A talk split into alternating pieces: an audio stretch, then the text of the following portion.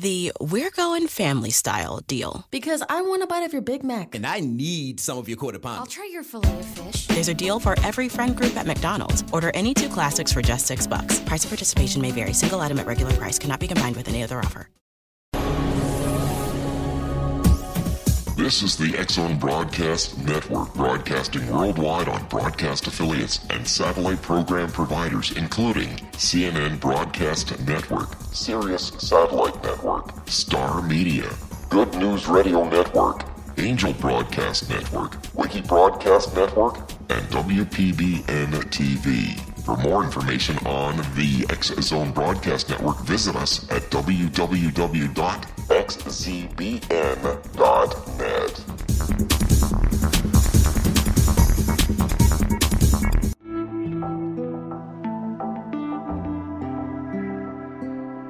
Take a step back in time and discover old Florida cuisine at Marsh Landing Restaurant in Fellsmere. Enjoy delicacies such as frog legs, gator tail, catfish, and swamp cabbage, or enjoy the more traditional cuisine like hand cut Angus steaks, ribs, and seafood. Join us for breakfast with a southern flair featuring sweet potato pancakes, biscuits, and gravy, and much more. Planning a party? Marsh Landing's private dining room can accommodate groups from 8 to 80 people.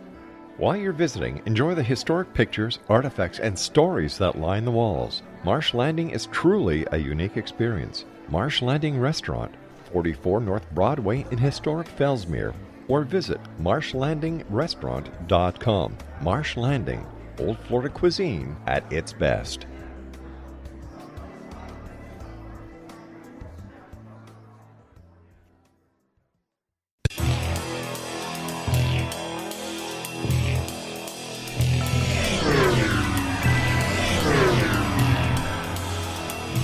This is A Different Perspective with Kevin Randle.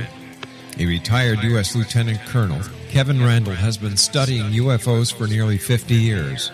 Kevin has investigated some of the most famous UFO cases in the world and has been consulted for dozens of documentaries about UFOs. Considered one of the leading experts into the Roswell UFO crash of 1947, Kevin has written more than 25 books about UFOs, including the recently published Roswell in the 21st Century. Now, here is the host of A Different Perspective, Kevin Randle.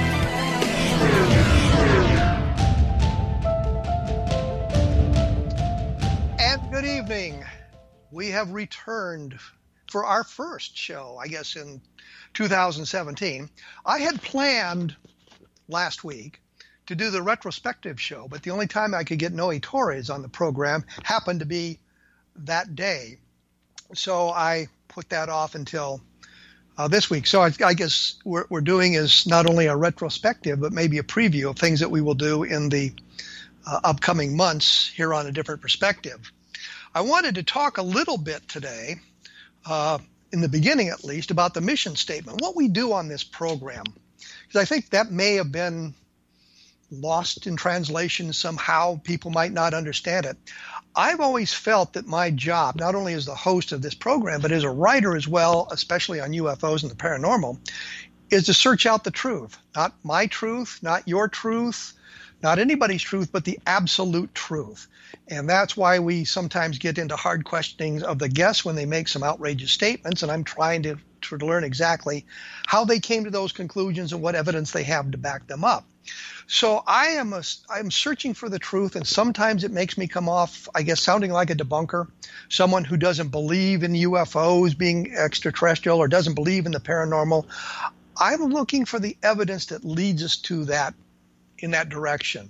I think of it as looking for multiple um, chains of evidence. And by that I mean not only do we have witness testimony, maybe we have some instrumentality involved, such as radar, maybe we have photographs, maybe they're landing traces with uh, materials that can be analyzed in the laboratory, that sort of thing. So we bring all of that together and we look for alternative explanations. I think that some of the great UFO sightings in the past, and here I think of Charles Whitted, for example, and these were the two airline pilots back in 1948 who believed they'd seen a cigar shaped craft with square windows whizzed by the cockpit of their airplane. And it seemed inexplicable. I know back at the time of the sighting, the Air Force uh, the chief consultant, who happened to be uh, Dr. Allen Hynek, had, had suggested maybe it was a meteor, a bolide. And everybody says, well, the pilots are used to seeing meteors at night and that sort of thing. But bolides are very bright meteors. And looking at YouTube, I saw what was called a meteor compilation. And what that was, uh, was a whole bunch of meteor falls that had been recorded digitally, uh, maybe some on videotape, but more so on the various digital media that are available today. You know, security cameras, dashboard cams, people out there with their video recorders at football games and all that sort of thing. And what struck me is as you looked at the meteor as it fell, and it was a big enough meteor and it was bright enough, it would begin to break up. And sometimes you would get the impression, if you just caught a glimpse of it, of a lighted cockpit and windows along a fuselage because the human mind tends to group these things together. And so it was a perceived object behind it. I think Charles Whitted, for example, got caught in that. And back in 1947, 1948, when this happened, we weren't that well aware of what was happening, what these things in the sky look like. In today's environment, of course, we have all these photographs. And I actually put some on my blog. Uh, stills from those meteor falls where you can see the idea of a lighted cockpit and square window. So I think you know some of the sightings like that uh, are explained. We had another case in in uh, March, I believe, March of 1968, which was a satellite returning, and most people knew what it was, breaking up of the satellite as it re-entered the atmosphere. But a number of people reported a cigar-shaped craft with square windows on it, and this seemed to reinforce the idea that what Charles Whitted had seen, the same sort of thing, something breaking up in the atmosphere uh, with square windows on it. So that that kind of uh, set me to thinking about those sorts of things.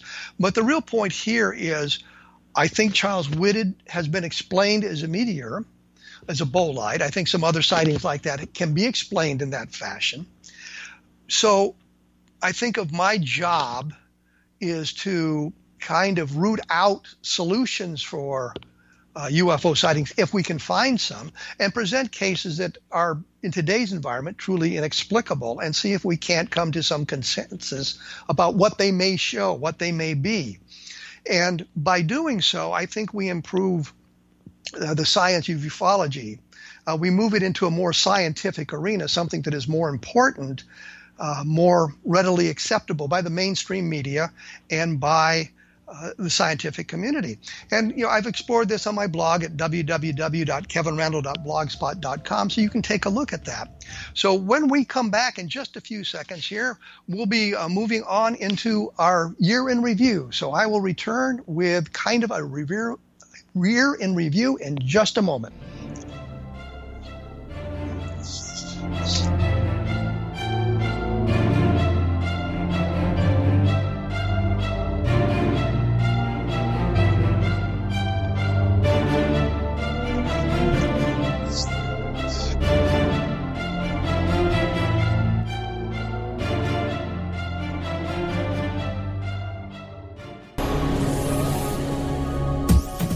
This is the Zone Broadcast Network, broadcasting worldwide on broadcast affiliates and satellite program providers, including CNN Broadcast Network, Sirius Satellite Network, Star Media, Good News Radio Network, Angel Broadcast Network, Wiki Broadcast Network, and WPBN TV. For more information on the X Zone Broadcast Network, visit us at www.xzbn.net.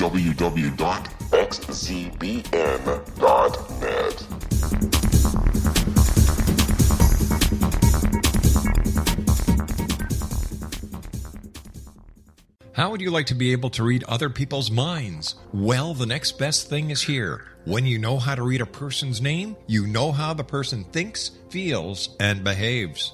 Each letter in our name holds a key to unlock our true essence. Our name contains both our gifts and challenges in this lifetime. Nemology science discovers personality secrets hidden in the placement of the letters of our names, including the first and last impression people remember about us. Sharon shows us how to interpret the arrangement of letters as outlined in her book, Know the Name, Know the Person. Sharon Lynn Wyeth created nemology science after 18 years of research and testing her theories and has supported thousands of people around the world in understanding themselves and others better. You'll enjoy Sharon's unique teachings as she shares her system to learn the gifts behind your given birth name. Even if you don't like your birth name, there are jewels in this book. If you're thinking of changing your name, ready to name your child, or wanting to get along better with others, this is the book for you. If you'd like to improve your relationships and change your life for the better, get the book today. Know the name, know the person, or visit www.knowthename.com. That's www.knowthename.com.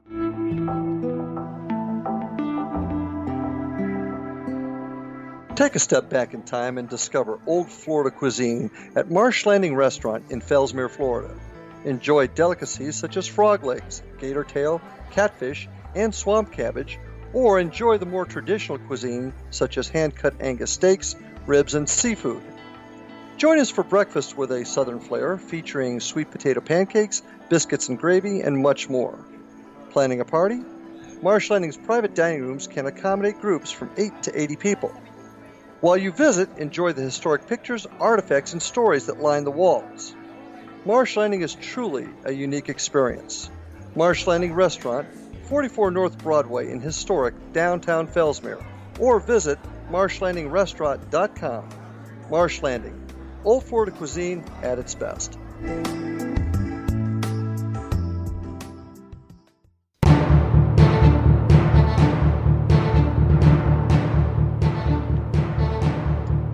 And as and as promised, we are now back. And I thought for this segment here, we'll take a look at uh, the year in review, what we did in the last uh, actually five or six months that we've been doing this program, and what uh, sort of information has come out.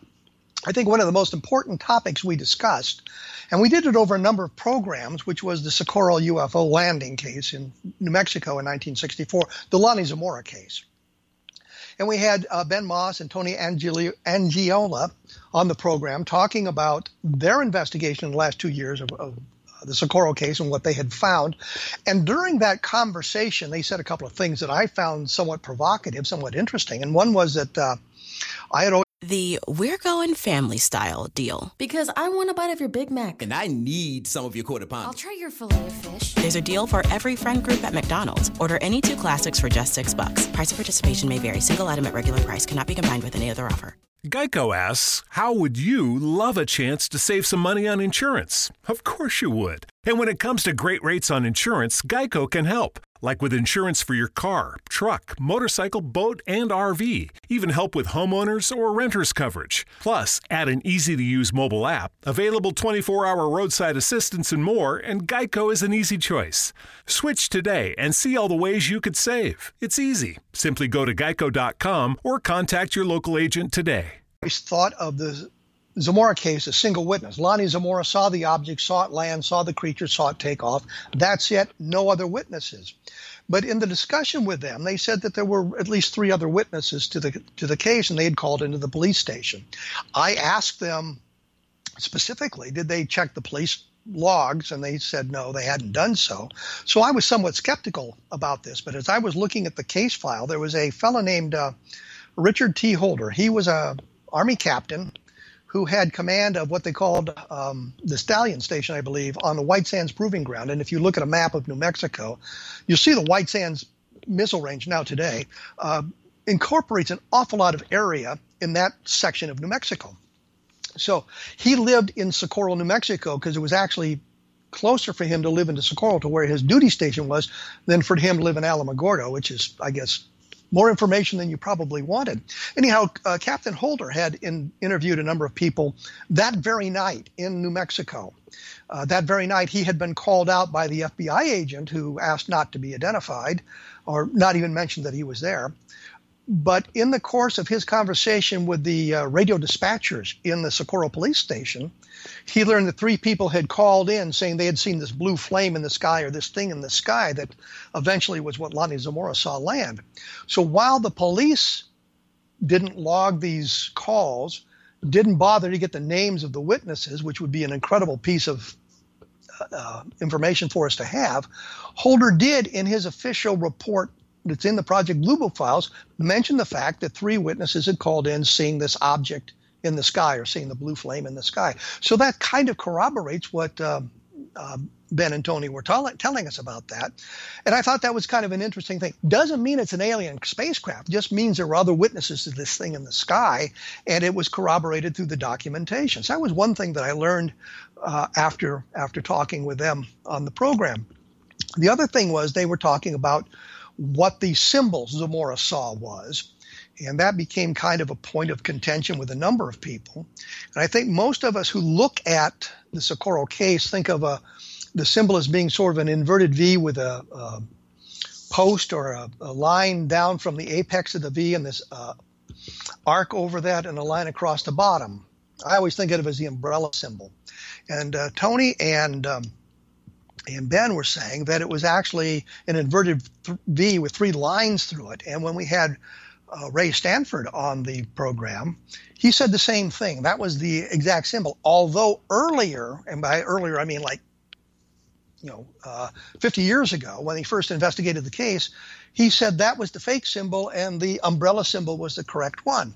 So I was looking into this, and I'm not sure how much of this minutia is interesting to people, but what I found is in the Project Blue Book files, and it's been published a number of times, is Lonnie Zamora draw, drew the symbol for Holder, the FBI agent whose name was Burns, and uh, for J. Allen Hynek. And he signed – one of those, and it's the umbrella symbol that he signed. But he also said, and, and, and Ben and Tony brought this up, and I think Ray brought this up as well, is that as he saw the object leaving and the symbol on the object, he wrote it, drew it on a scrap of paper so that uh, he would remember exactly what it looked like. And that was before Sergeant Chavez showed up and that sort of thing. And that piece of paper, that scrap, which is again signed by Zamora, is in the Project Blue Book files, and that is the umbrella symbol. To me, that suggests that the proper symbol is the one that we've all thought it was, not the inverted three, V with the three lines through it, but the one that we've seen in the magazines and the uh, books since that time. Now, if you go back and look at the original reports of some of this, you'll see that some of the newspapers reported the inverted V with the three lines through it. But Holder I think it was, told Zamora not to reveal what the symbol was because their thinking was if somebody else came forward with a sighting and they said they'd seen the symbol and this fake symbol, this inverted V with the three lines through it, had been reported in the paper and that's what they had seen, then they would be able to d- discriminate between the uh, real additional sightings and those that are kind of making up what they had seen. Uh, Holder told this to the Lorenzens uh, that would be Coral and Jim Lorenzen from the APRO, Aerial Phenomena Research Organization. Uh, and that was published in their APRO bulletin. And in the May issue of the 19, 1964 issue, they have the inverted V, uh, not the inverted V with the three lines, but the, the umbrella symbol in their uh, APRO bulletin. So that to me kind of reinforces the idea that that's the proper symbol. And there's there's some contention, and I have discussed this since with uh, Ben and briefly with Ray Stanford, and they're talking about how it is uh, the inverted V with the three lines is the proper symbol. I think they're wrong on that point, and uh, there's other documentation that su- uh, supports that. The other thing that I thought was interesting is we had an opportunity to talk to a guy who'd been in Project Blue Book, one of the officers assigned by the Air Force to investigate UFOs. That was uh, Carmen Marano.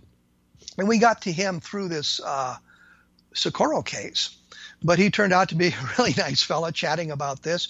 If you remember, this was the um, guy who had collected some of the materials as they were closing down Blue Book and they were going to be destroyed, weren't classified documents. So he, he thought they should be preserved and took them home with him, uh, several boxes of that stuff. And Rob Mercer, if you remember, happened to learn of that on Craigslist of all places, and tracked um, Carmen Marano down, which I thought was an incredible piece of de- detective work to actually find the guy who had originally owned the boxes and, and chat with him. And we had a chance to chat with him as well, and we learned something about the internal workings of Project Blue Book, albeit at the very end of the project, and that may uh, kind of um, color our thinking on, on Project Blue Book. But he said a couple of things that I found interesting. One of them was that virtually none of the cases were classified, that they or he had created a briefing book for reporters and others who came to Project Blue Book to look to see what was going on. I know of a couple of UFO researchers who had said that they had communicated with uh, Project Blue Book back at the at the very end, at the end of the project, and had managed to visit Project Blue Book, which I found astonishing because it was always been the idea that the Blue Book files were classified. If you go back and you look at the documents as they appear now in on the microfilms that are available to everyone uh, through through either the internet or the National Archives, you'll find very few of them are classified. There's nothing to suggest they're classified. So Marano gathered this material that was going to be destroyed and, and took it home with him, and it ended up in the hands of, of Rob Mercer. So we got to learn something about it. That was interesting that it wasn't classified and that he had prepared these documents for reporters when they came to talk about what was going on in the UFO investigation. The other thing about that that I found extraordinary was that not only did they have this briefing book that they would show to reporters, but uh, Marano had said that the majority of the sightings they got into their office at Project Blue Book were from the Ohio area around Dayton Air Force Base. Back in its heyday, Blue Book had uh, UFO officers on every UF, uh, on, on, every Air Force base, but it was normally assigned as an extra duty. And anybody who's been in the service understands what that means. It's simply that you have your main function. In my case, for example, in Iraq, my main function was as an intelligence officer. I had the additional duty as a public affairs officer, simply because of my background of writing books and magazine articles and newspapers. They thought this would be a good extra duty for me to have. Uh, normally in, in the military, these extra duties are assigned by uh, someone who is either not in the, the meeting, so he ends up with the assignment, or he or she has said something that makes them think they have some expertise. Like, well, we got to have somebody ramrodding the painting of the buildings, and somebody says, "Yeah, I uh, had my house painted once," and he gets the extra duty. He or she gets the extra duty. So the um, UFO officer was normally an extra duty, but their requirement was to investigate the UFOs and report these to uh, um, Project Blue Book at, at Wright-Patterson Air Force Base. But according to uh, Carmen Marano, that didn't happen toward the end. And I went back and I looked at the index uh, when Project Blue Book was in its heyday. They created a master index which had had all 12,000 UFO uh, sightings.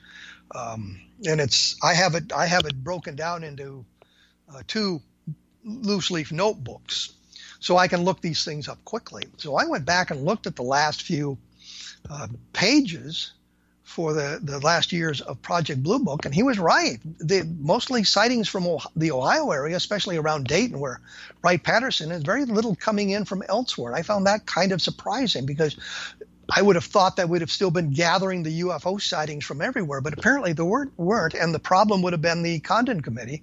That was the University of Colorado study that was commissioned by the Air Force to investigate UFOs, or I should say allegedly investigate UFOs, because it was clear that they had a mandate from the Air Force to um, look at the phenomenon, determine that there was no uh, threat to national security, that the Air Force had been doing a good job and they should close it down, which is, of course, exactly what they did. But I was I was astonished to see that we had uh, very little of uh, sightings from from other locations, and and part of that could be that they just stopped reporting the sightings that had been solved which means simply if I'm I'm out at uh, Warren Air Force Base in Cheyenne, Wyoming, and there's a UFO sighting, and I go out and investigate it and I come up with a solution for it, I don't even bother to report it because it's been solved. It's some mundane object and we don't need to worry about it. There are a few unidentified sightings at the end of Project Blue Book that came from outside the Ohio area, but but surprisingly, a great number of the sightings came from from that area.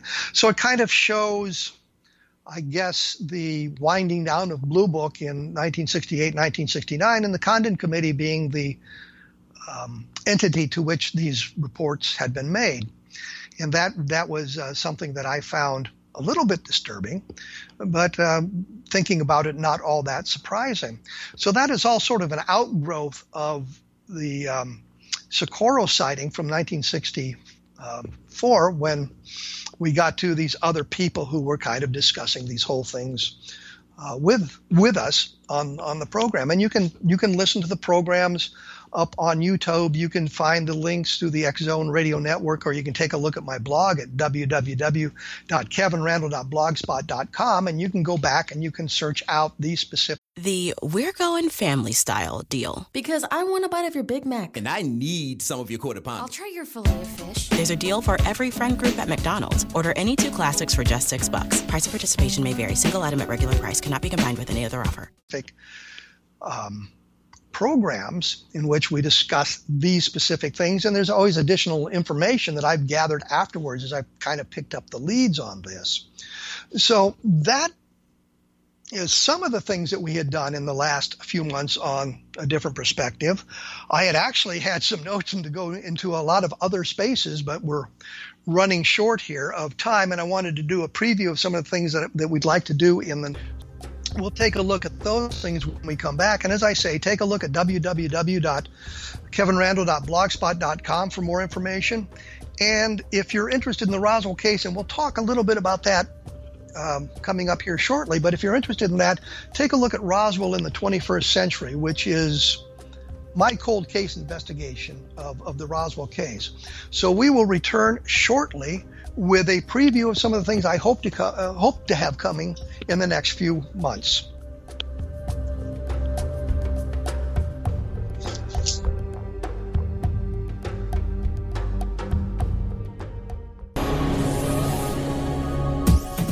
This is the X Zone Broadcast Network, broadcasting worldwide on broadcast affiliates and satellite program providers, including CNN Broadcast Network, Sirius Satellite Network, Star Media, Good News Radio Network, Angel Broadcast Network, Wiki Broadcast Network, and WPBN TV. For more information on the X Zone Broadcast Network, visit us at www.xzbn.net.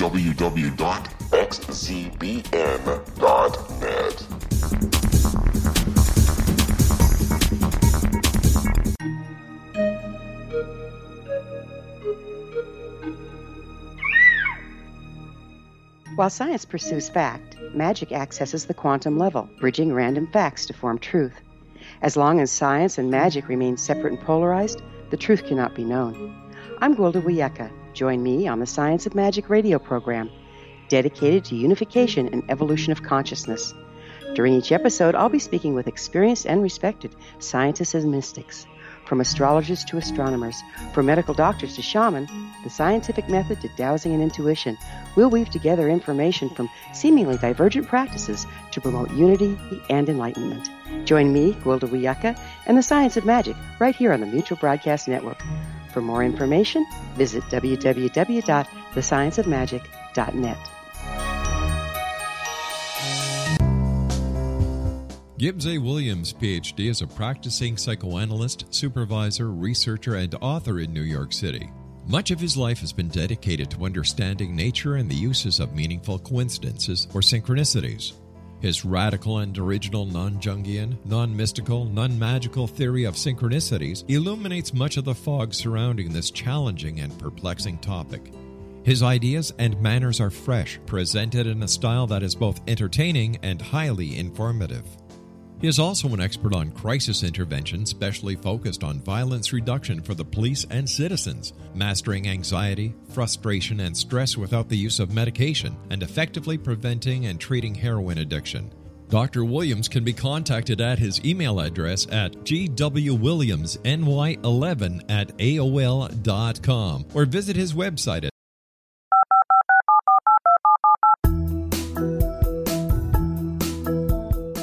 Did you know that when you're on the road with limited data or Wi Fi, you can still listen to the Zone Radio Show with Rob McConnell, The Science of Magic with Gwilda Wiyaka, X 1, Dimension X, Space Patrol, and every minute of the Zone Broadcast Network by calling 213 401 0080, courtesy of Audio Now. No smartphone, app, or internet needed. It saves your data plan and it's free if you have unlimited minutes. Call 213 401 0080 to listen on any phone, anytime, anywhere. Remember 213 401 0080 for the best of the paranormal, parapsychology, and sci fi radio programming anywhere 24 7 365.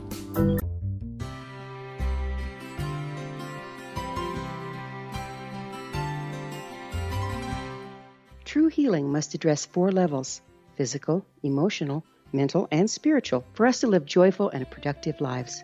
We tend to treat three of the four, leaving the spiritual languishing. If you're tired of the same dysfunctional patterns cropping up in your life, soul balancing is for you.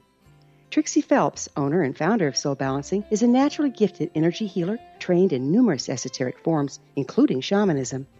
Trixie has created a powerful modality that safely and effectively clears your energetic field.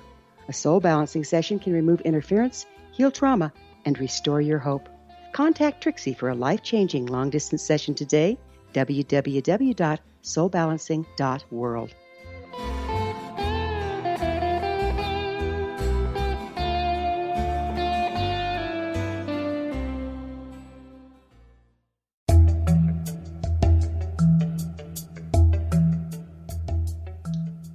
And as promised, I am back by myself to do a reflection of the last uh, several months on the program and to look at the, what we may be doing in the future. And of course, we will continue on with UFOs in the in the future.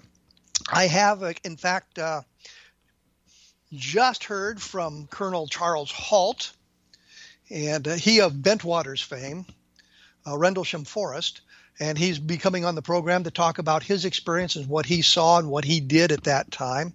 Uh, we'll have Nick, Nick Redfern coming up, and uh, a lot of you know he's written many books on, on UFOs, and I think he's attempting to take the crown away from Brad Steiger and me. Uh, Brad and I often argue about who's written the most UFO books. I think it's him. He thinks it's me. But you know we've written i've written oh, um, 28 29 books on ufos and he's written a carload of books on ufos we've written a lot of other books as well but you know this is just the ufo stuff.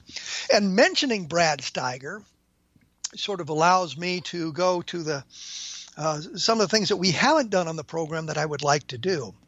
And one of the, the things that interested me at one point and i say at one point i got a, a call from my agent uh, in the mid 1990s, and she wanted to know if I could do a book on near death experiences. And I knew nothing, knew a little about it, very little about it. And I said, sure, because as a writer, somebody offers you an opportunity to write a book, and there's talk of money changing hands. You say, of course I can do that. In fact, that was how the Vietnam Ground Zero series came out, which was published by Harlequin, which is in Canada. I mentioned that for my good friend Rob McConnell. But um, she had she had called and said, "Can you write a book about Green Berets in Vietnam?" As, and as a Vietnam veteran, I, I, could at least write about that. And I said yes. And I'm thinking if she'd written, if she'd called me and said, "Can you write a book about nurses in hospitals?" I would have said yes because it's an opportunity to write books. Fortunately, I had a better background for the Green Berets in in uh, Vietnam than nurses in hospitals. But I digress here she had called and asked about a book on near death experiences. And by near death experiences, I don't need, mean how the um, mainstream media sort of co opted the idea that uh, a bullet passes close by you, you're in a car wreck that should have killed you, and that sort of thing. Near death experiences actually refers to people who have died and come back. They've been. Um, in operating rooms and they died on the table and they've been resuscitated or things like that. And there's an, any number of these stories going around that, that I found a little bit interesting. So I did a lot of research into this at the University of Iowa um, uh, library. I talked to a number of people who had experienced these near death experiences. And, and, what I got from the people that I talked to, I suppose is the most important point, is the idea that they were just now very calm. They sincerely believed that they had glimpsed what would happen after they died had an opportunity to return to do something else and were quite sincere in their beliefs. And I found that myself, I found that somewhat comforting. Uh, you talk to the people of you know, going toward the light, that sort of thing, and, and they're met by relatives, they're met by friends, they're met by, I guess you could say, angels. And it turns out it's not their turn, their time. So they, uh, are returned and they have memories of what happened there. I've also read the skeptical side of the argument, and I, I, as I said, I looked at the medical journals, I looked at the psychological journals in the various libraries at the University of Iowa, I looked at some of the popular literature and all of that sort of thing. So I'm well aware that the um, scientific consensus seems to be that this near death experience is merely the brain shutting down as it loses oxygen and as the blood supply is cut off uh, to the brain. And and uh, you know that that makes some sense to me a little bit.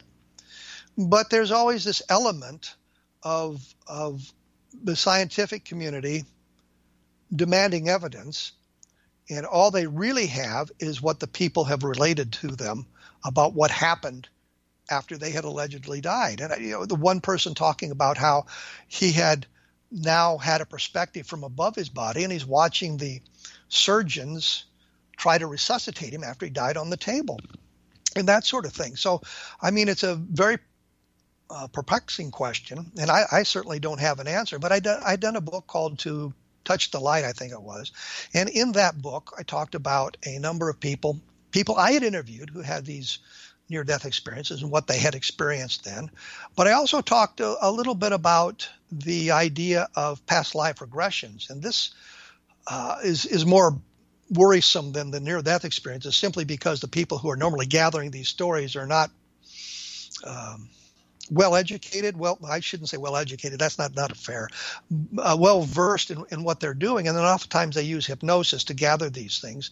And i remember one of the um, uh, practitioners of this had a, a, subject under hypnosis and trying to pull out a past life and the subject was saying well i just don't remember things and i don't remember anything and the and the uh, practitioners got frustrated and said well just then make it up and I, this this is not good. This suggests something about how these stories are gathered. But I talked to some others, and I think they're doing doing the best job they can. And there's some uh, interesting stories of past past lives, and you see how the idea um, has been been attacked by the church, for example. And I'm thinking here specifically of Bridey Murphy. Murphy. She was a Colorado woman who, in the 1950s, a guy was um, at a party. They were doing hypnosis. He'd learned how to do hypnosis, and they were playing the silly games with hypnosis, which really isn't a swell idea to do. And in the course of Bridey Murphy being regressed, she began to remember a life uh, in Ireland in the mid uh, 19th century. And so she was talking about things that she remembered and, and, that sort of thing. And as they did some research, they found the things she was saying matched up with historical records that they could access. And in today's world, there is a uh, internet. The internet allows you to access so much information that it's very simple to research these things at your keyboard. You don't have to go to um, libraries all over the world to gather the information. You do not have to leave your house. You can do it through the internet, depending on how good you are at using that. But she didn't have that opportunity. So some of the things that she said and some of the things she talked about were um, astonishingly accurate.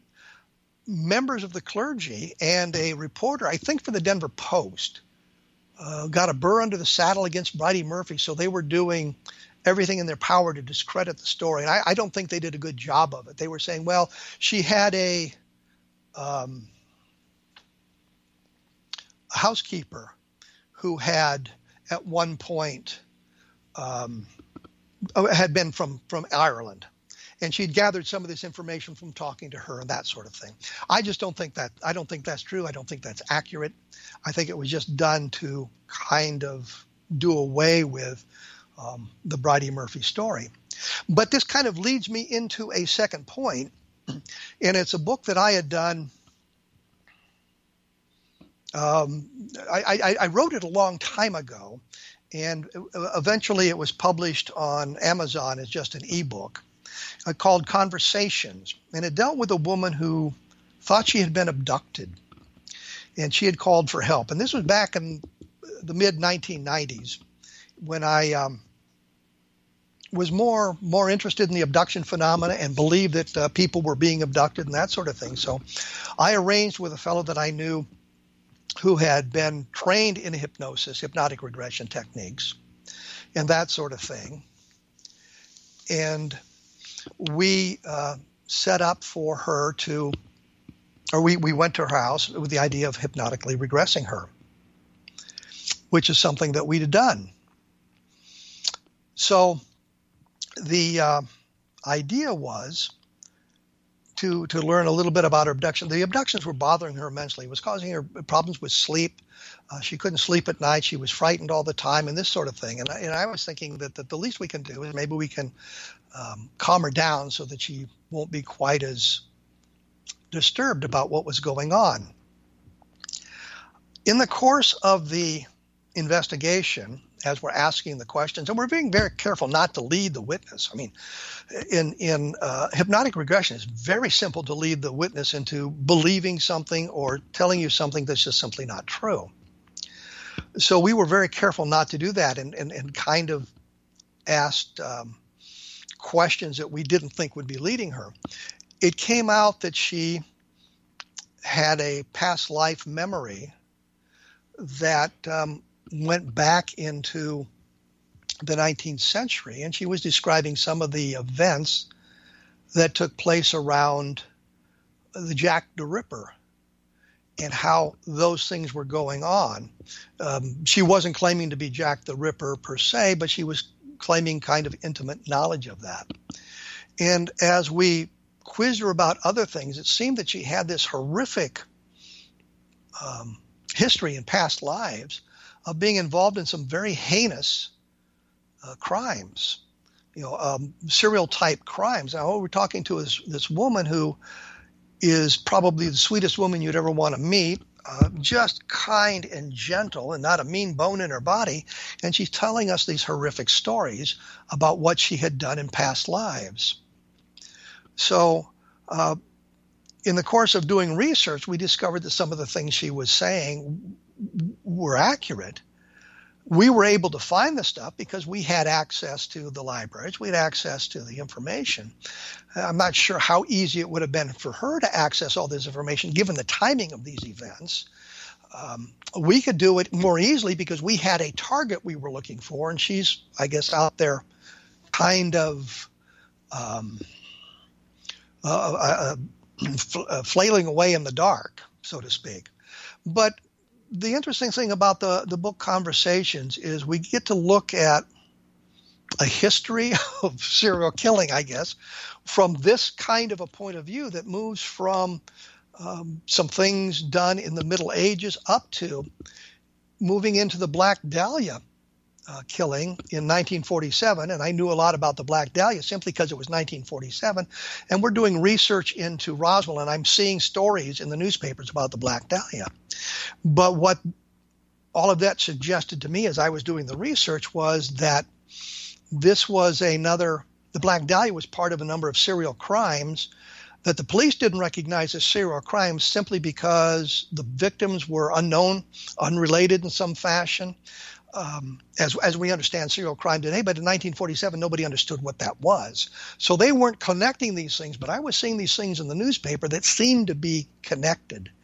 And so we did a little bit of research into that, and all of this is outlaid in, uh, outlaid, outlined in the book um, Conversations.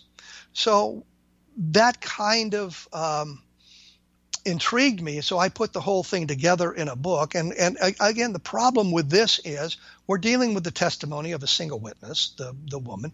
She's under hypnotic regression. She's telling us the stories, and we're verifying some of the facts. Some of the facts, some of the things she told us, we could not verify, or seemed to be wrong, but it could have been a matter of perspective, if nothing else. So I was kind of an interesting book, and I was looking at that the other day, and I thought this is kind of a fun read, even if you look at it as a work of fiction, which of course it's not meant to be, but even if you looked at it as a work of extremely interesting, um, if if nothing else. So you know that that's something that I want to explore in the upcoming uh, months a little more on the paranormal as opposed to just UFOs and look at some of this stuff as it's coming up.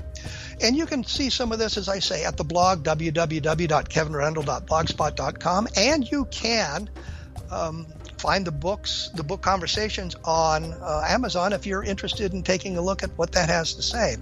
When we come back, I'm going to talk a little bit about Roswell, and hopefully we'll be done with that topic for a long time. So stick around.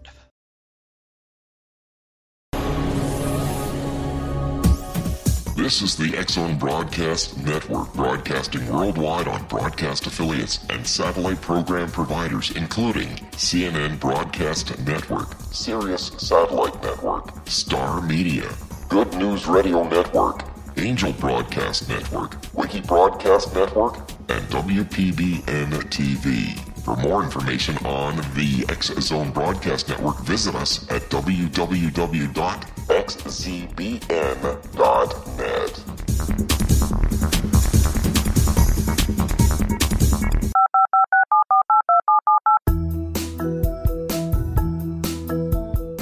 Did you know that when you're on the road with limited data or Wi Fi, you can still listen to the X Zone Radio Show with Rob McConnell, The Science of Magic with Gwilda Wiyaka, X 1, Dimension X, Space Patrol, and every minute of the Zone Broadcast Network by calling 213 401 0080, courtesy of Audio Now.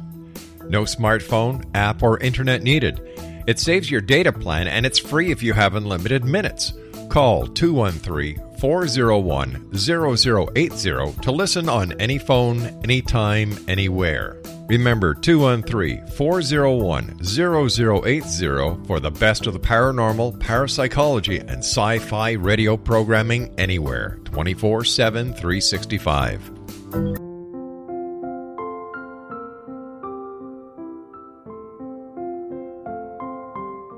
I am Dr. Carl O. Helvie, founder president of a new cancer foundation focusing on evidence based physical, mental, and spiritual interventions, including natural cancer cures, prayer, meditation, affirmations, nutrition, and other related holistic cancer prevention and cure modalities.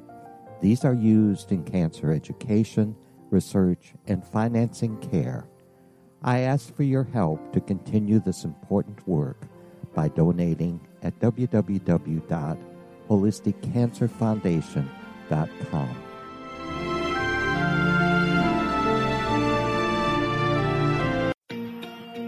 Wouldn't you love to know the secret to everything?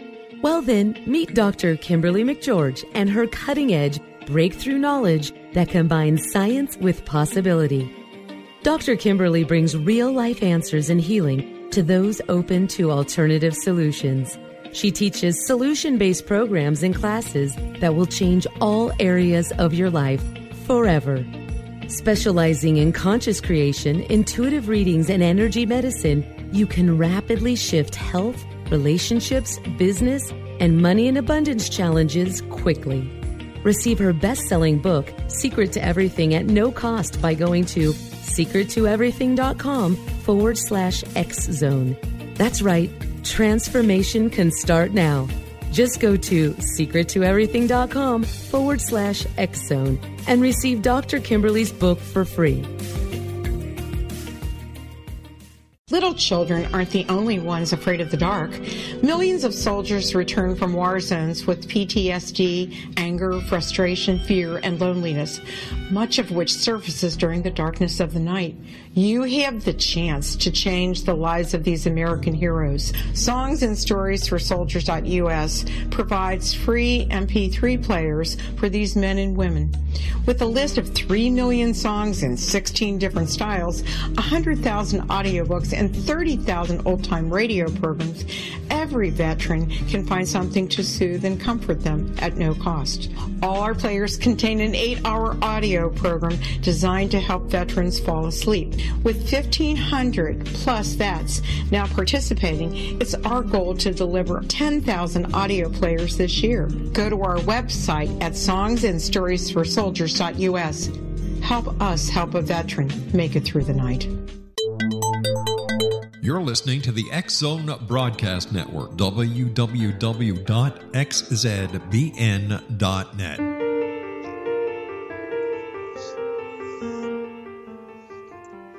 And we are back with our retrospective and our preview of upcoming shows, I guess.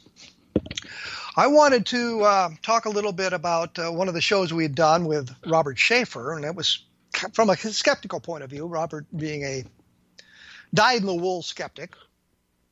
And he wanted to chat a little bit about my book, Roswell in the 21st Century. And suddenly, it blew up on the internet in the areas where I go, uh, which is mostly UFO stuff, uh, that I had recanted the Roswell case. In fact, Jerry Clark, uh, you remember him, he was on our first program, had done a review of the book, and the headline in Fortean Times was Roswell Recanted. And I was thinking, well, that's a little bit overblown. But people began to talk about that and were just very disturbed about this whole idea that I had recanted Roswell. And I'm thinking, you know, I'm sitting here doing the Roswell case. I've been holding the door for literally decades on the case. I've been standing at the doorway trying to get to the uh, the information about, about Roswell. And I had done the book Roswell in the 21st Century, which was the idea was to look at it as a cold case. And I think I probably mentioned this before. Look at all the evidence. Look at all the evidence, not just the parts that supported my point of view or might have supported the skeptical point of view, but look at both sides of it and see if there's some common ground there. See if we can see things that, that may have been left out of, of the uh, uh, all the words that have been written about the Roswell case. so that's what I that's what I attempted to do in in the book. I wanted to make it a uh, dispassionate examination of the information, realizing that I came into this thing with, a, the bias that I had believed sincerely that Roswell was the crash of an alien spacecraft. I mean, the information took us there uh, from from Bill Brazel's discussion of what he'd seen and what his father had said to Jesse Marcel, talking about what his father had done, and, and other witnesses we'd talked to who had uh, seen this sort of thing. But when we did this original research back in the early 1990s, I didn't think people would be making this stuff up. I thought that in something like this, people would tell you what they sincerely remembered. I thought we might get some embellishment, people remembering things a little bit differently or maybe adding a little bit to what they what they thought, but were sincere about what they were saying. I did not expect to learn that people would make this stuff up. And I think one of the best examples is a book called Stolen Valor. And what it is is a book that looked at all these guys mostly guys, claiming Vietnam service and the horrific acts they had committed in Vietnam, which played into the, the media narrative of the time. And what we find is a lot of these guys were lying about it. I mean, lying about everything. I read a statistic the other day that there are 800,000 living American Vietnam veterans. I think that figure's too low. But at one point in the 1970s, there were like 2.5 million Vietnam veterans that we could document. The problem is in the 19, 1990 census, I think it was, they had a question on the census form Are you a Vietnam veteran? Now remember, there are 2.5 million Vietnam veterans. 13 million people said yes. 11 million of those guys are lying about it. Why would you lie on a census form? The point of this is people will plug themselves into anything to get their 15 minutes of fame uh, or their 10 minutes in the spotlight. And money means nothing to them about that. It is something that they do. And so as I'm looking at the Roswell witnesses, I'm discovering things that are quite disturbing. Some of it is is unintentional. There's a story about a guy named uh, Neely, I think it is, or yeah, Neely, Newley, who claimed that in November of 1947 he'd seen the escape pod from the Roswell craft, and he gave this information to Don Schmitt and, and uh, Tom Carey, and they re- reported it in his book.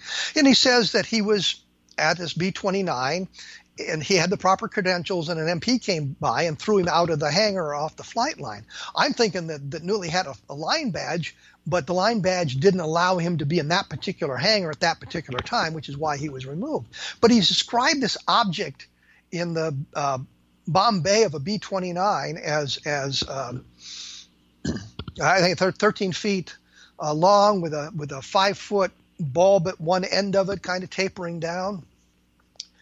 What he just, and, and the clue here was it was a silver plate B 29 silver plate B 29s had been modified to carry the atomic bombs. In 1947, the size and shape were classified. Newley wasn't supposed to be in that place. So he was thrown out properly. But what he described was the MK3 atomic bomb. And you can go now on the internet and type in MK3 atomic bomb and you'll see exactly what it looks like. His description matches that.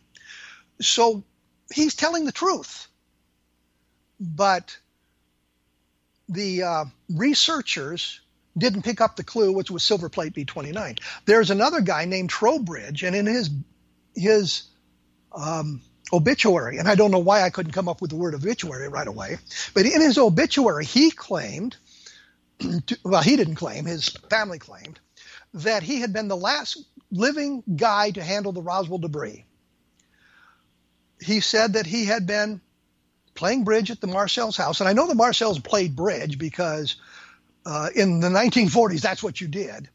And I, I know Jesse Marcel talked about um, bridge games at the house and that sort of thing. I think uh, Sheridan Cavitt talked about that as well. But Trowbridge said he had been at the Marcel house playing bridge when Jesse Marcel showed up with the uh, debris, so he got to handle it. This is absolutely preposterous. I talked to Jesse Marcel Jr., of course, he remembered his father waking him up. There was not a bridge game in progress. I talked to Jesse Marcel's uh, widow, Vo Marcel. She said nothing about it. Jesse Marcel, when he was interviewed by other people before he passed away in 1986, never said a word about this stupid bridge game. Yet Trowbridge has plugged himself into the Roswell case.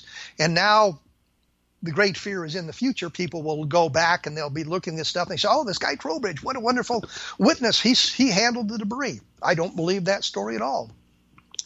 So, what I had done in the book was look at a lot of these stories. Some of them are not in the book because, frankly, it was long enough as it was, uh, and trying to eliminate those that were that had obvious problems or point out the obvious problems to it, uh, bring forward information we didn't have uh, in the early 1990s when we began the work, and look at it through the now more skeptical eyes, especially after I'd learned so much about what people would do to plug themselves into an event. And John Keel, who was a uh, writer of UFOs and the paranormal in the um, 60s and 70s, had suggested in 1990, 1991 that the Roswell case could be solved by a Japanese balloon bomb.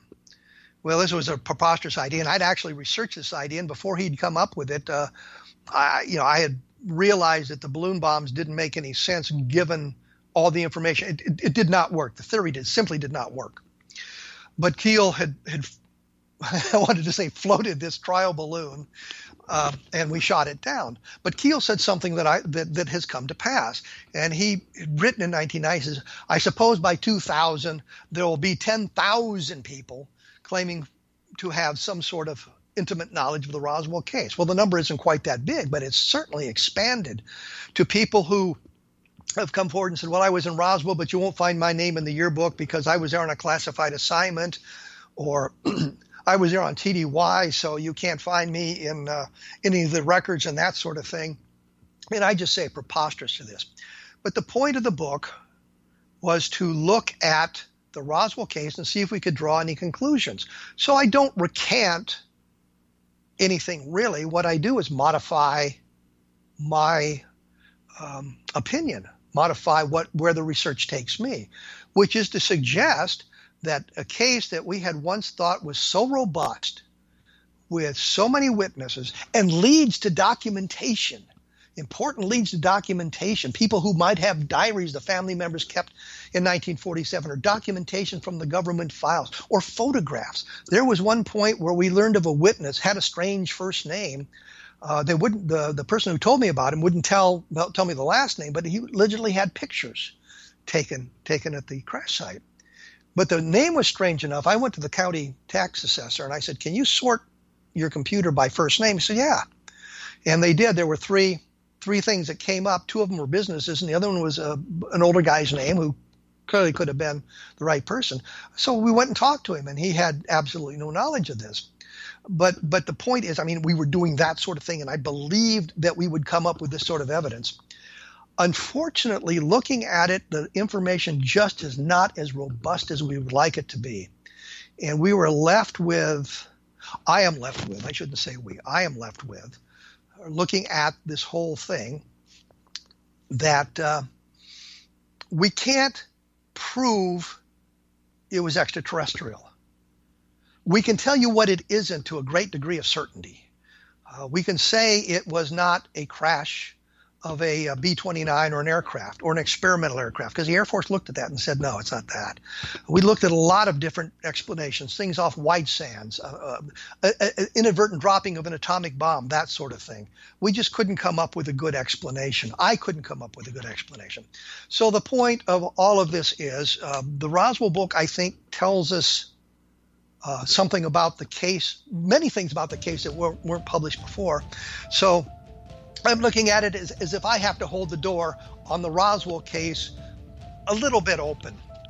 so that kind of gives you an idea of where we're going in the future, where we've been in the past, and some of the things that uh, are of interest to me. Uh, take a look at uh, www.kevinrandle.blogspot.com and we will um, you'll be able to see more information about this and take a look at the Roswell in the 21st century. And we will be back next week with an exciting guest, so you don't have to listen to me this long. So we will see you in 167 hours.